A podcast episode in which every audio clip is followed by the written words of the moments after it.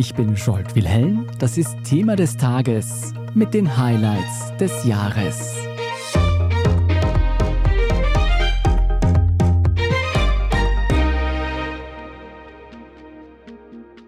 Geht es Ihnen wie mir, dann liegen Ihnen die Weihnachtsfeiertage vielleicht noch ebenso schwer im Magen. Dann können Sie auch keine Kekse und Schokolade mehr sehen. Weil es wohl gerade vielen so geht, haben wir uns entschieden, heute eine Folge aus unserem Schwester-Podcast Besser Leben zu bringen. Besser Leben, das ist der Standard-Podcast zum Glücklichwerden. Und in dieser Folge haben sich meine Kollegen Martin Schauhuber und Selina Thaler angesehen, wie sich Ernährung auf die Psyche auswirkt und wie und womit wir uns wirklich glücklich essen können. Ich wünsche gute Unterhaltung mit dieser Folge. Thema des Tages meldet sich dann am 8. Jänner wieder zurück mit aktuellen Beiträgen zum Weltgeschehen.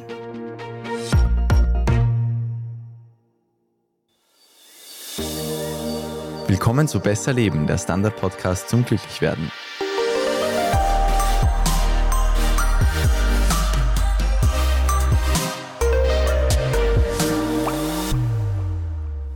Ich bin Martin Schauhuber. Ich bin Selina Thaler. Und Selina, was wir essen, macht offenbar einen Unterschied in unserem Kopf. Ja. Es soll heute um Ernährung für die Psyche gehen. Es soll darum gehen, was wir essen können, dass wir uns besser fühlen.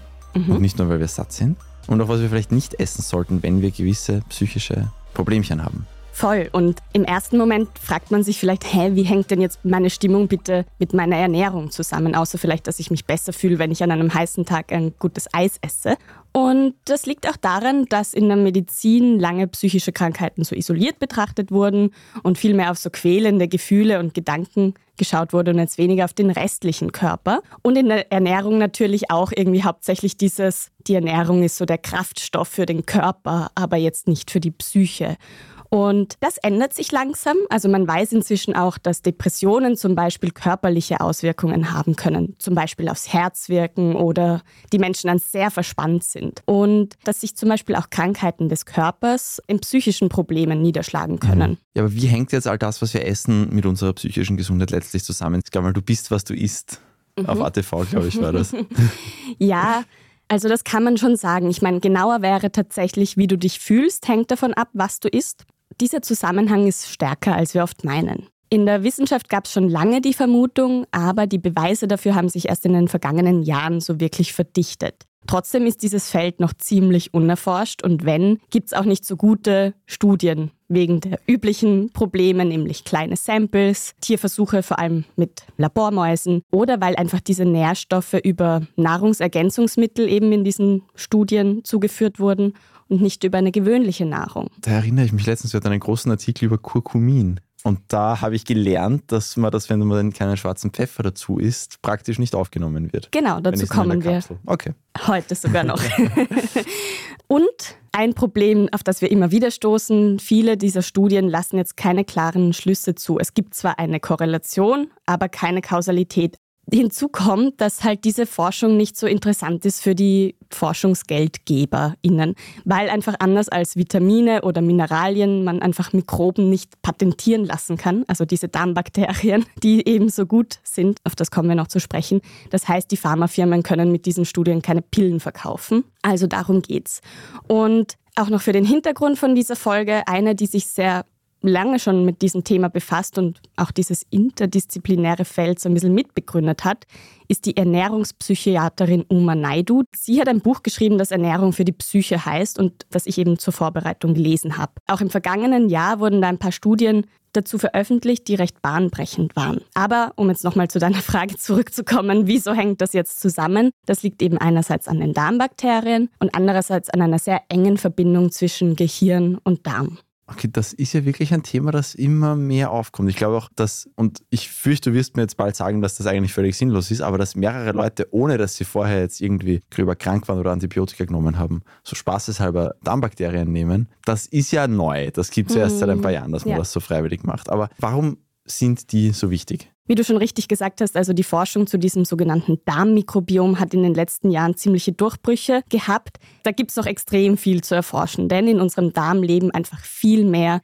Mikroben, Bakterien als Menschen auf der Welt. Das sind unzählige, das kann man sich gar nicht vorstellen. Und diese kleinen Lebewesen haben eine sehr wichtige Aufgabe. Unter anderem zersetzen sie unsere Nahrung und dabei entstehen neue Stoffe, die für unseren Körper und unsere Psyche wichtig sind. Die meisten von diesen Bakterienarten gehören zu zwei Gruppen, nämlich den Firmicutes und den Bacteroides. Das klingt jetzt ein bisschen kompliziert, aber die guten Darmbakterien kennen vielleicht sogar manche beim Namen, weil es da schon auch ein paar Mittelchen gibt, nämlich zum Beispiel Lactobacillus oder die Bifidobakterien. Kennt man vielleicht auch vom Joghurt. Und die machen dann einfach die guten Sachen aus der Nahrung, die wir ihnen zuwerfen. Genau. Und in der Regel überwiegen auch die guten Darmbakterien. Es gibt natürlich auch schlechte. Und die kommen vor allem eben, wenn wir uns falsch ernähren, wenn wir gestresst sind oder sonstige psychische oder körperliche Probleme haben, weil dann verändert sich diese Darmflora. Das Gleichgewicht kommt dann ins Schwanken. Und das kann so einen Dominoeffekt auslösen auf unsere Gesundheit. Um das jetzt vielleicht noch ein bisschen zu verstehen, ich habe vorher gesagt, diese Darmbakterien die haben ein Abbauprodukt, nämlich gewisse Baustoffe. Und eben viele Botenstoffe in unserem Körper, also Stichwort Hormone. Oh, die Rückkehr des Hormon-Podcasts. Endlich ist es wieder so. Ich bin wieder da. Und zwar nämlich zum Beispiel Serotonin oder Dopamin entstehen genau aus diesen kleinen Baustoffen, die die Bakterien herstellen. Das heißt, Gibt es weniger von den guten Bakterien, gibt es auch weniger solche Hormone, weil es einfach an Baustoffen fehlt.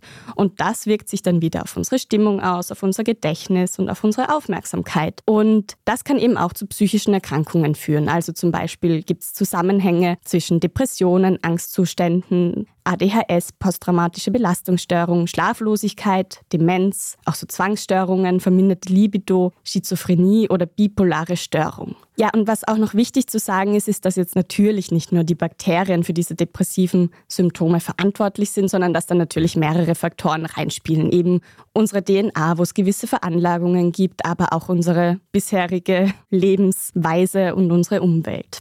Okay, aber man hat eben diesen Zusammenhang schon feststellen können und es lohnt sich vielleicht auch da hinzuschauen, wenn man psychisch auch gesund bleiben will. Genau. Ich glaube, das, was man sich am besten merken sollte, ist, dass eben die Psyche oder psychische Erkrankungen einfach mehrschichtiger sind und dass der Körper dabei nicht außer Acht gelassen werden darf. Oder eben, was wir essen, weil das auch die Baustoffe für unseren Körper sind. Also, um das jetzt auf den Punkt zu bringen, kurz gesagt, das Gehirn braucht ein ausgewogenes Verhältnis bei diesen Darmbakterien, um eben die Substanzen herzustellen, mit denen es sich stabil und gesund hält. Das schaffen wir eben durch eine entsprechende Ernährung. Und der Darm braucht ein stabiles und gesundes Gehirn, damit er eben auch ein ausgewogenes Verhältnis zwischen diesen Darmbakterien aufrechterhalten kann. Diese Darm-Hirn-Achse, die du jetzt vorher erwähnt hast, sie kommt mir irgendwie bekannt vor, aber ich weiß nicht mehr woher. Ich glaube, es braucht einen kleinen Exkurs, um das zu verstehen nämlich ganz einfach heruntergebrochen entstehen im Mutterbauch der Darm und das Gehirn aus demselben Gewebe. Also diese Zellen, die das Zentralnervensystem bilden, das ist das Gehirn und das Rückenmark, die bilden auch das sogenannte enterische Nervensystem im Darm. Es sind also die gleichen Bausteine. Und was auch ganz spannend ist, ist, dass das Darmnervensystem zwischen 100 und 500 Millionen Neuronen, also Nervenzellen hat. Das kann man sich jetzt schwer vorstellen, aber ich habe gelesen, dass das auch mehr Nervenzellen sind als zum Beispiel im Rückenmark. Und oft wird ja auch der Darm als das zweite Gehirn bezeichnet. Jetzt beeinflussen sich aber Hirn und Darm nicht nur deshalb so stark, weil sie sich so ähnlich sind in ihren Zellen, sondern auch, weil es den sogenannten Vagusnerv gibt. Der wurzelt im Hirn und verläuft bis zum Magen-Darm-Trakt. Das heißt, diese zwei, ich nenne es jetzt mal Kopfgehirn und Bauchgehirn, werden einfach mit diesem Zentralnervensystem verbunden. Und der Vagusnerv, dem seine Hauptaufgabe ist, Infos, also Nervensignale zwischen Hirn und Darm zu transportieren. Das geht auch in die andere Richtung. Und was auch noch ganz interessant ist, ist, dass dieser Vagusnerv Teil des parasympathischen Nervensystems ist. Das heißt, dieses System, das den Körper beruhigt ist ja bei vielen Entspannungstechniken, wie kommt er auch zur Sprache, soweit ich mich erinnere. Ganz genau, also den kann man auch stimulieren und dann kommt es zu körperlicher Entspannung. Und das ist zum Beispiel auch der Hintergedanke bei Bauchhypnose von ReizdarmpatientInnen. Also da geht es darum, dass man über diese Hypnose auch den Bauch therapieren kann. Also du ziehst quasi auf den Bauch, um das Hirn gleich mit zu beruhigen. Oder genau. umgekehrt. Ja, geht in beide geht Richtungen. Es ist ja auch oft, also bei ganz vielen Menschen sagt man, das ist Stress auf dem Bauch, auf dem Magen. Oft ist das ja sehr unpräzise, wahrscheinlich geht es eh immer um den Darm, aber man sagt halt Bauch im landläufigen ja, Sinn. Ja, genau. Also wenn man irgendwie eine Prüfung hat oder irgendwie ein wichtiges Gespräch oder sonst irgendwas, mhm. kennen das viele, dass sie irgendwie vorher aufs Klo müssen oder ihnen schlecht wird. Und es ist auch so, dass ja auch dieser Flight-or-Fight-Response ist ja auch etwas, wenn du von dem tollen Säbelzahntiger flüchten musst, dann hat sich ja auch nochmal der Darm entleert, damit das dann nicht ein Hindernis ist bei der Flucht. Genau, also das hängt schon recht nah miteinander zusammen. Und ich habe auch gelesen, ich hoffe, ich habe das auch richtig verstanden, dass sogar auch wieder die Darmbakterien, je nachdem wie die zusammengesetzt sind, Einfluss auf diesen Vagusnerv haben und wie sich der so verhält. Also das ist alles sehr, sehr vielschichtig. Was ich damit sagen will, ist auch, in einem gesunden Körper sorgen all diese Botenstoffe dafür und all diese Nerven, dass der Darm und das Hirn einfach reibungslos zusammenarbeiten. Und gibt es jetzt eine Über- oder Unterversorgung, kommt das einfach ins Wackeln, die Stimmung schwankt, die Konzentration ist gestört, auch die Immunfunktion sinkt und zum Beispiel auch die Schutzschicht des Darms wird durchlässiger. Und die Stoffe, die zum Beispiel eigentlich vom Gehirn ferngehalten werden sollten, erreichen es trotzdem. Und so entsteht ein bisschen ein chemisches Chaos. Hört sich jetzt nicht an, als würde es uns gut gehen, wenn all das passiert. Ja. Wenn dann da alles irgendwie im Argen liegt, dann sagt das der Darm dem Hirn. Also es kommt mir gerade vor, als hätte ich so Fingerpuppen in der Hand.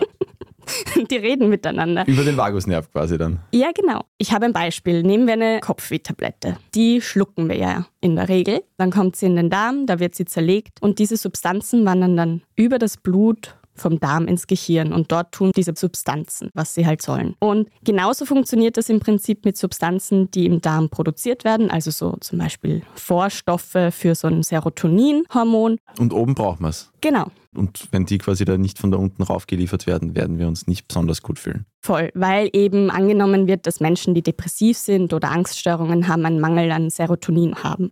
Was ich aber spannend fand bei der Recherche ist, dass mehr als 90 Prozent dieser Serotoninrezeptoren sich im Darm befinden. Also er schickt gar nicht alles rauf. Genau. Er behält auch sehr viel unten und es geht uns dann besser. Ja, das ist schon sehr spannend. Also deshalb sagen auch manche Forschende, dass so ein Serotoninmangel im Gehirn auch wirklich vom Darm abhängt und gar nicht so sehr vom Hirn. So wie wir am Anfang über das Thema geredet haben, war schon mein erster Gedanke so, okay, Essen für die Psyche was wir schon mal kurz auch in der intuitives Essen-Folge hatten, dieses ich schaufel irgendwas ultra ungesundes in mich rein, weil es mir nachher drei Minuten kurz besser geht, bevor es mir wieder schlechter geht und noch schlechter als davor. ich fand das Beispiel Eis spannend, was ja auch als ungesund empfunden wird, aber das kann ja auch meine Laune zumindest nachhaltig heben, wenn es heiß ist. Mhm. Und schlägt nachher nicht auf mich zurück normalerweise. Aber gerade so, wenn es so die drei Stück Kuchen sind, dann ist mir ja oft zehn Minuten später, weiß man schon, naja, hätte nicht sein müssen. Auch für die Psyche nicht. Zuckerflash. Ja, ja voll. Also davon fühlen wir uns meistens nur kurzfristig besser. Also das, was du so ansprichst, ist das emotionale Essen, was wir eben in der Folge zum intuitiven Essen besprochen haben. Und gerade wenn wir gestresst sind oder traurig, suchen wir oft dieses Comfort Food, das eben die Gefühle regulieren sollen. Und langfristig tun wir damit weder unserer Psyche noch unserem Körper was Gutes, weil wir eben genau zu solchen Nahrungsmitteln greifen, die sehr zuckrig oder fettig sind und leider Gottes auch der Feind eines guten Darmmikrobioms sind. Okay, ich muss das jetzt fragen, auch wenn ich es ungern tue. Schieß mir meine Lieblingsspeisen ab. Welche Lebensmittel sind jetzt alle schlecht für unsere ja. Psyche? Also, es ist eh nichts Neues, muss ich sagen. Also, so grundsätzlich gilt die klassische westliche Ernährung mit den Hauptkomponenten schlechte Fette, viele Kohlehydrate, auch relativ viel Zucker und rotes Fleisch. Also was sollten wir meiden? Zucker, kohlehydratreiche Nahrungsmittel, also so Weißbrot und Nudeln, frittiertes und schlechte Fette, aber auch Koffein. Das kann manchmal positiv fürs Hirn sein, aber manchmal auch Angstgefühle zum Beispiel verstärken. Alkohol, wissen wir alle, ist jetzt nicht das beste Mittel und wirkt sich auch auf die Schlafqualität aus und das ist wiederum negativ für die Psyche. Es gibt auch wohl Verbindungen zwischen der Stimmung und Glutenaufnahme. Wenn man das jetzt aufdröselt, ist vor allem Zucker etwas, was wir meiden sollten, wenn es unserer Stimmung nicht so gut geht. Nämlich zeigen Studien, dass depressive Menschen auch eher zu zuckrigen Lebensmitteln greifen. Mhm. Aber je mehr Zucker wir essen, desto höher ist das Risiko für eine Depression. Also so eine hohe Zuckzufuhr kann negative Stimmungen verschlimmern und die Wahrscheinlichkeit auch erhöhen, dass diese Depressionen wiederkehren. Ich habe gelesen, dass da auch Süßstoffe dazu zählen, also zum Beispiel Aspartam Das kann einfach Stoffe im Gehirn anreichern, die die Entstehung und Freisetzung von diesen Glückshormonen hemmen. So, wir machen jetzt eine kurze Werbepause und nachher möchte ich wissen, was wir denn Gutes essen können, dass es uns besser geht. Wir sind gleich zurück.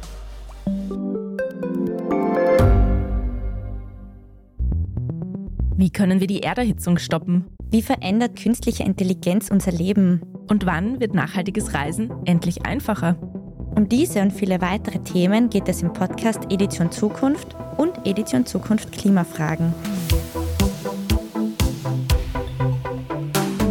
Ich bin Alicia Prager. Und ich bin Julia Beirer. Wir sprechen über Lösungen für das Leben und die Welt von morgen. Jeden Freitag gibt es eine neue Folge, überall, wo es Podcasts gibt.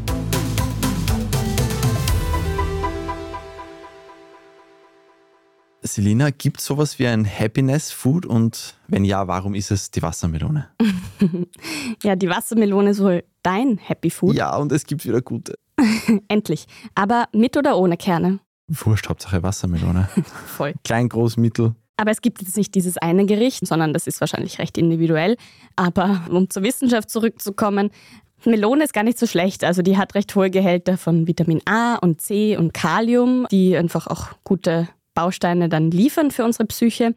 Grundsätzlich gilt wenig verarbeitete Nahrungsmittel, so vollwertige Nahrungsmittel, die auch deine Oma als solche erkennen würde. Das ist eh so ein Tipp, den wir immer wieder hören, der, glaube ich, auch in der Folge zu veganer Ernährung vorgekommen ist. Gut, die Oma hätte halt auch dann teilweise den Schweinsbraten für das Gesündeste gehalten oder zumindest das reklamiert. Also. Vermutlich, ja. Aber eben nicht so was Hochverarbeitetes, ja. was man irgendwie abgepackt im Supermarkt bekommt, sondern quasi so die einzelnen Lebensmittel, die ja. dann zu einem Gericht werden. Was aber, ich habe es eh schon vorher ein bisschen angekündigt, diese Studien, da ist die Qualität einfach oft sehr bescheiden. Mhm. Und es gibt einfach immer noch sehr viele Fragezeichen über die wirkliche Wirksamkeit. Und ich habe auch gelesen, dass gerade im Zusammenhang mit Depressionen so diese Placebo-Wirkung sehr hoch ist, weil die Menschen dann einfach das Gefühl haben, ihnen geht es subjektiv besser, wenn sie eine Pille schlucken. Und deshalb kann man das dann oft nicht so gut untersuchen, zum Beispiel eben bei gewissen Stoffen. Etwas, was super wichtig ist, ich glaube, das lernt man eh schon als Kind, sind Vitamine. da gibt es A, B, C, D, E teilweise auch. Die helfen eben zum Beispiel bei der Vorbeugung und Linderung von Depressionen. So die wichtigsten sind zum Beispiel B9, das ist Folsäure, und B12, die hängen zusammen. Und wenn man da jetzt einen Mangel hat, dann kann das zum Abbau von Gehirnzellen führen. Und die Folsäure ist auch wichtig für die Herstellung von Serotonin, genauso auch wie das Vitamin D. Das ist sowieso immer wieder im Gespräch bei uns und auch ganz wichtig für die Psyche. Gibt es auch eine Folge, nach wie vor die Folge mit dem größten Rechercheaufwand für mich. Ja. B12, wenn ich mich recht erinnere, ist ja, glaube ich, das, wo Veganerinnen und Veganer sehr darauf achten müssen, glaube ich, oder? Ich glaube auch. Wo man schon vielleicht mal einen Bluttest machen könnte und gegebenenfalls nachher. Ich glaube, es würde theoretisch gehen mit angereicherten Lebensmitteln, mhm. aber die mhm. meisten nehmen, soweit ich weiß, dann einfach das als Ergänzung. Mhm. Aber das ist eh so ein Trend, dass es immer mehr so Lebensmittel gibt, die mit Vitaminen angereichert mhm. sind, also diesen essentiellen Vitaminen. Auch Vitamin A hilft genauso auch gegen den Abbau von Neuronen und stärkt so die Stressresistenz. Also um es zusammenzufassen, diese ganzen Vitamine, auch B1 und B6, sind einfach wichtig, weil sie diese an der Produktion von Botenstoffen beteiligt sind. Es dürfte wohl auch einen Zusammenhang bei Vitamin C-Mangel und Depression geben, eben auch aus dem gleichen Grund. So vor dem Skorbut kommt die Depression. ja, wahrscheinlich. Woher kriege ich jetzt diese Vitamine kurz gefasst? Also die B-Vitamine zum Beispiel, die kriegt man in Hülsenfrüchten, aber auch in Zitrusfrüchten, Bananen, Avocado, Kohl- und Blattgemüse, Spargel, Nüsse, Saaten, Fisch- und Schalentiere, Vollkornprodukte. Hülsenfrüchte, immer wieder ein positiver Darsteller in diesem Podcast. Mhm. Nüsse und Saaten eigentlich auch. Da kommen wir eh schon zum nächsten Punkt eigentlich, wobei das schon noch größer gefasst ist, nämlich die Omega-3-Fettsäuren. Die kennen wahrscheinlich auch viele. Die sind wichtig für die seelische Gesundheit, weil sie eben im Hirn vor Entzündungen schützen. Sie sind auch wichtig, um Hormone zu produzieren. Und wie wichtig sie jetzt wirklich bei der Bekämpfung direkt jetzt von Depressionen sind, das ist noch umstritten, aber die meisten Studien schreiben ihnen einen großen Nutzen zu. Also der Klassiker ist, glaube ich, Fisch, Walnüsse, Pflanzenöle, zum Beispiel Leinöl oder so Kiersamen. Es ist ja auch nicht jeder Fisch, da glaube ich, gleich Omega-3-ig. Ja, genau. Das kann man sich dann auch im Detail noch ansehen. Und so ein bisschen der Gegenspieler oder eine andere Form davon sind die Omega-6-Fettsäuren. Die sind eigentlich so in der typisch westlichen Ernährung enthalten. Also fetter Käse, rotes Fleisch, Maisöl, Palmöl. Da geht einfach die Empfehlung dahin, weniger Omega-6, dafür mehr Omega-3. Ich finde auch so grundsätzlich klingt das eigentlich alles so nach diesen Ernährungsempfehlungen, die man eh schon oft gehört hat, oder? Ja, ich finde es auch irgendwie nicht schockierend, dass die Sachen, die für den Rest des Körpers sich als gesund erwiesen haben, dann auch für diese graue Masse im Kopf sich als gesund erwiesen haben. Ja, und es klingt eben total logisch, oder? Also so Kraftstoff ist Kraftstoff, der muss irgendwie überall hin, aber in den vergangenen Jahren hat man es einfach immer so getrennt ja, betrachtet. Ja. Also eben auch die ballaststoffreiche Kost. Ballaststoffe sind Baustoffe, die der Darm nicht verdauen kann, aber dafür eben viele gute Darmbakterien. Das heißt, das fördert ein gutes Mikrobiom, wenn wir zum Beispiel eben Bohnen, Vollkornprodukte, Beeren oder auch Äpfel oder Karotten essen. Ballaststoffe sind ja auch so ein Ding, die wirklich immer wieder sehr, sehr positiv vorkommen bei unseren Ernährungsfolgen. Mhm. Mhm. Aber das ist, finde ich, noch wirklich fast die Sache, auf die man am bewusstesten achten muss, weil eben so Bohnen, Vollkornreis, Beeren, Kleie, das sind jetzt nicht Sachen, die man zwingend jeden Tag im Essen hat. Mhm. Gerade wenn es in Richtung Buchweizen und Hafer geht, ist natürlich ist super, ist viel drin. Aber das ist, finde ich, schon was im Wissen, wie wichtig das ist, die Sache, wo man, glaube ich, am meisten darauf achten muss. Weil eben, wenn man Gemüse isst, hat man Vitamine im Essen. Mhm. Wenn man einigermaßen bunt isst, hat man Vitamine im Essen. Omega-3, okay, schon nicht so automatisch, aber Fisch und Nüsse geht sich dann auch irgendwie aus. Aber diese Ballaststoffe, man kann sehr leicht, finde ich, ballaststoffarm essen. Unbewusst. Mhm, da muss man schon drauf ja. achten. Ich meine, wenn du jetzt irgendwie in der Früh ein Müsli mit Obst isst, und Joghurt, dann hast du es eigentlich schon ganz gut. Und Stichwort Joghurt bringt mich schon zum nächsten Punkt, nämlich fermentiertes und eingelegtes. Das hat auch so ein bisschen einen Hype erfahren in den letzten Jahren. Wahrscheinlich auch, weil während Corona alle angefangen haben, irgendwie Gemüse und Obst in Weggläser zu packen. Ich glaube, die stehen immer noch überall in diversen Abstellkammern. ja, aber mein Opa macht das auch schon seit Jahren. Also das ist auch etwas eigentlich sehr Nachhaltiges. Ja. Und wir hatten kürzlich auch einen Themenvorschlag dazu. Also es interessiert scheinbar die Leute. Es ist ja auch super, weil ich kann im Winter frische, unter dicken Anführungsstrichen, mhm, Sachen essen. Voll.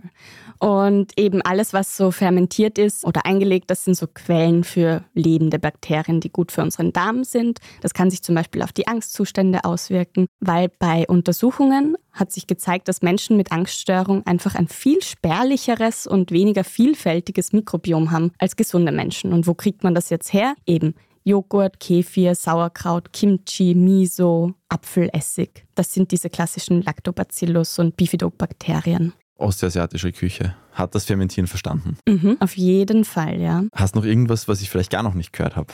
Ja. Tryptophan. Ich finde, das klingt so ein bisschen nach Superhelden-Baustoff, so wie Vibranium bei den Avengers. Oder nach einem Musikinstrument.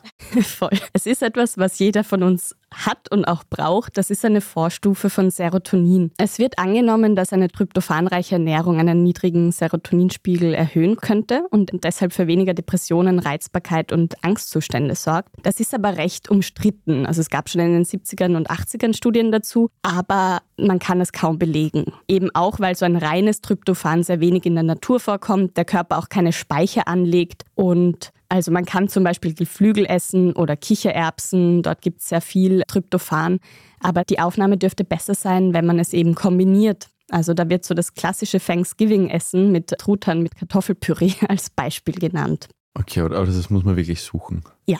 Okay. Und wie gesagt, die Wirkung ist umstritten, aber man liest es immer wieder und ich hatte das Gefühl, Tryptophan taucht jetzt auch immer mehr in den Medien auf. Also ist es mit Vorsicht zu genießen, okay. was die Wirksamkeit angeht. Ja, Melatonin ist tatsächlich auch ein Hormon, das wichtig ist für die Serotoninproduktion. Wir hatten das schon mehrmals angesprochen bei Vitamin D, aber auch bei unserer Lichtfolge. Melatonin ist einfach das Hormon, das unseren Biorhythmus reguliert und deshalb wir so unsere innere Uhr im Takt ist. Das kriegt man zum Beispiel auch über Eier und Fisch, aber auch über Haferflocken oder Nüsse. Da gibt es recht viele Sachen. Dann ist noch ein Punkt, die sind noch Mineralstoffe, Eisen, Magnesium, Zink und Kalium. Auch Selen wird da immer wieder genannt, die einfach wichtig sind für unsere Stimmung. Selen kommt ja fast nirgends vor in annehmbaren Mengen, außer in Paranüssen. Genau. Also mein Bruder hat mir das vor Jahren gesagt, jeden Tag zwei Paranüsse essen. Ich mache es natürlich nicht, aber hin und wieder. Ich habe immer einen Sackerl Paranüsse im Haushalt.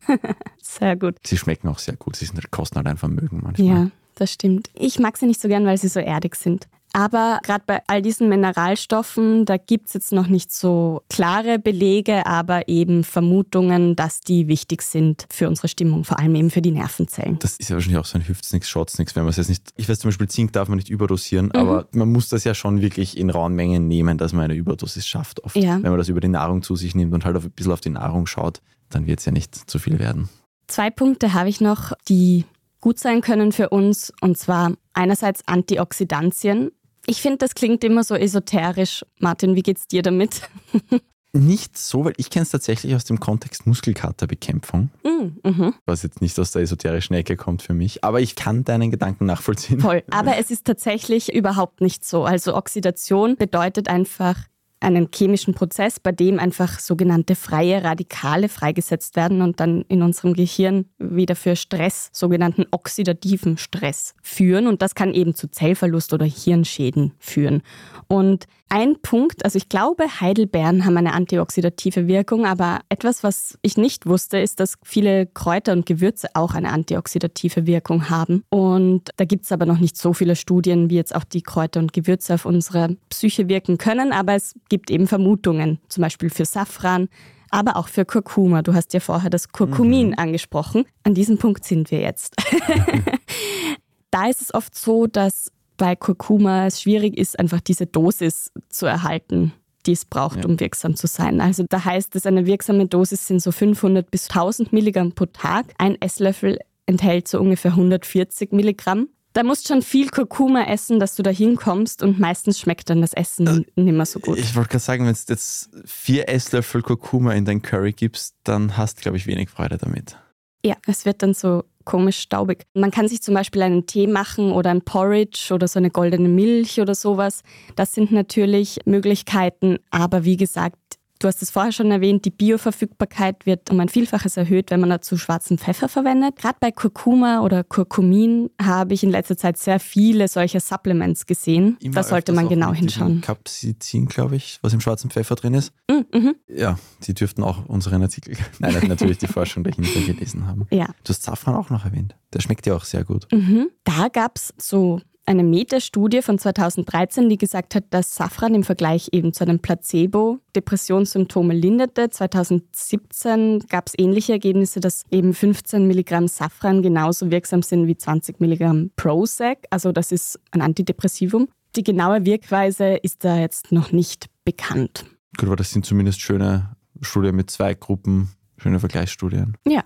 Dann wird immer wieder auch Oregano und Rosmarin angeführt, auch Lavendel und Passionsblume, das kennt man vielleicht, auch Kamille, wenn man nicht einschlafen kann. Meine Mama hat immer gesagt, Nüsse sind gut fürs Hirn. Jetzt können es unsere Hörerinnen und Hörer beurteilen, ob ich viel davon gegessen habe, aber stimmt das überhaupt? Ja, also deine Mama dürfte genug Nüsse gegessen haben, weil sie klug ist. Ja, also Nüsse enthalten gesunde Fette und Öle, die das Gehirn benötigt. Ich habe es jetzt eh auch immer wieder angeführt. Und gerade bei Nüssen übertreibe ich es sehr schnell, weil ich sie mag und weil man sie so gut in die Hand nehmen kann und essen kann. Aber leider ist es so, dass eine Handvoll Nüsse reicht. Ja gut, aber wer noch nie eine 200 Gramm Packung Studentenfutter auf einen Sitz gegessen hat, der werfe den ersten Stein. Voll. Ich bin es nicht. Wenn man das jetzt kurz zusammenfassen mhm. will, kann man das irgendwie in eine Ernährungsweise gießen, die man vielleicht kennt? Ja, also so die mediterrane Ernährungsweise. Das muss jetzt nicht diese klassische Mittelmeerdiät sein, weil einfach in dieser mediterranen Ernährungsweise schon ganz viele so depressionshemmende, stimmungsaufhellende Nahrungsmittel drinnen sind, weil sie eben viel auf Pflanzen basiert, regionales und saisonales Obst und Gemüse enthalten sind und eben wenig so verarbeitete Lebensmittel, auch relativ wenig Süßes jetzt im Vergleich und dafür viel hochwertige Fette, also Olivenöl ist so der Klassiker auch nicht so viel Milch, Eiweiß hauptsächlich aus Meeresfrüchten. Gut, das ist jetzt bei unseren Breitengraden ein bisschen was anderes. Weniger rotes Fleisch. Wir haben ja auch nicht die mediterrane Diät. Also, also, Nein. Also wir, es gibt ja jetzt nicht mehr die österreichische ja. Diät, aber die traditionell österreichische ist ja schon mehr so die Heiligsprechung der Fritteuse. ja. Und, und, des Fleischs. Und des Fleischs und des Strudels mit süß. genau. Ist ja, schmeckt ja gut, aber ja, ist jetzt nicht das, mit dem man geistig gesund alt wird, zwingend, wenn man nur sowas isst. Voll. Eben leider genau das Gegenteil. Und was auch bei dieser mediterranen Ernährungsweise zum Beispiel ist, ist, dass anstelle von Salz sehr viele Gewürze und Kräuter verwendet werden und so. Weil viele Untersuchungen belegen, dass diese Ernährungsweise vor Diabetes schützt, Herzerkrankungen vorbeugt, überhaupt so die Langlebigkeit fördert. Es gab dann noch eine Studie, die sogenannte SMILES-Studie, bei der in zwölf Wochen untersucht wurde, ob so eine Diät eben eine ergänzende Behandlung bei Depressionen sein kann. Und das Ergebnis war ja. Nach den drei Monaten stellten die Forschenden bei fast einem Drittel eine Verbesserung der Symptome fest, während es in der Kontrollgruppe, also die jetzt nicht diese Diät hatten, nur 8 Prozent waren. Was schon deutlich ja, ist. Ja, voll. Ähnlich wie diese Mittelmeerdiät ist auch die nordische Ernährungsweise oder die japanische Ernährung, du hast es vorher eh auch angesprochen. Und dann gibt es eine sogenannte Mind-Diät, die entwickelt wurde, um Demenz und Alzheimer zu bekämpfen, die also besonders gut ist fürs Gehirn. Ich mache keine Mind-Diät, deshalb kann ich mich auch nicht mehr so gut erinnern, aber ich glaube, wir haben das schon mal irgendwo angesprochen. Kurz gesagt, das ist so eine Mischung aus Mittelmeerdiät und einer anderen Diät, die heißt Dash und die wurde vor allem gegen Bluthochdruck entwickelt, aber das soll auch ganz gute Wirkungen haben. Okay, wir wissen jetzt die gewissen Lebensmittel, die das alles enthalten würden. Manchmal geht es halt nicht so leicht, die auch wirklich zu sich zu nehmen. Sind jetzt Nahrungsergänzungsmittel generell sinnvoll? Jein. Also, wir hatten ja auch schon mal eine Folge dazu. Wichtig ist, glaube ich, oder im besten Fall ist es direkt über die Nahrung aufzunehmen und sonst eben auch vorher mit einer Ärztin oder einem Arzt abklären, ob man wirklich einen Mangel hat. Man kann sich auch dieses Mikrobiom austesten lassen über Stuhlproben. Und dann kann man zum Beispiel sehen, brauche ich ein Probiotikum oder ein Präbiotikum. Nochmal ganz kurz dazu. Probiotika sind eben so lebende Bakterien, die eben beim Verzehr gesundheitsfördernd wirken, eben wie Lactobacillus und Joghurtkulturen und all diese Dinge, die die Menschen jetzt schlucken.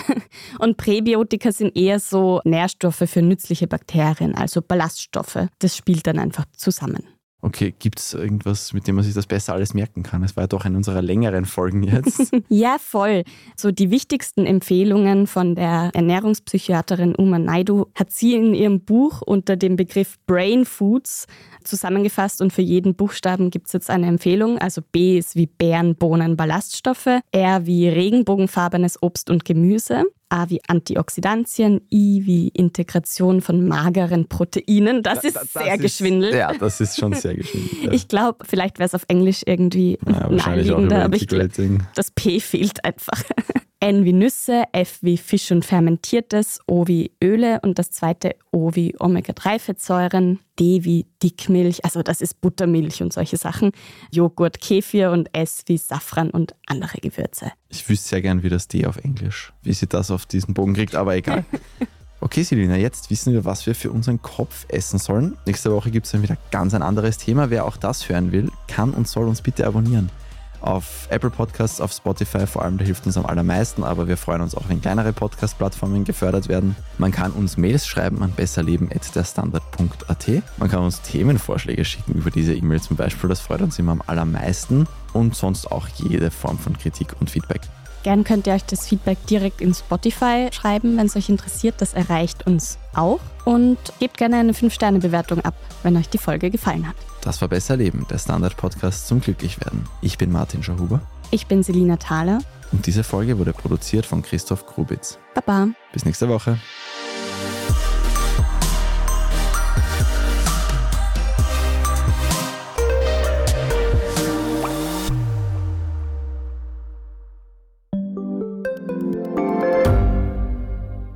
Standard-Podcasts gibt es ja wirklich schon zu jedem Thema. Also fast jedem.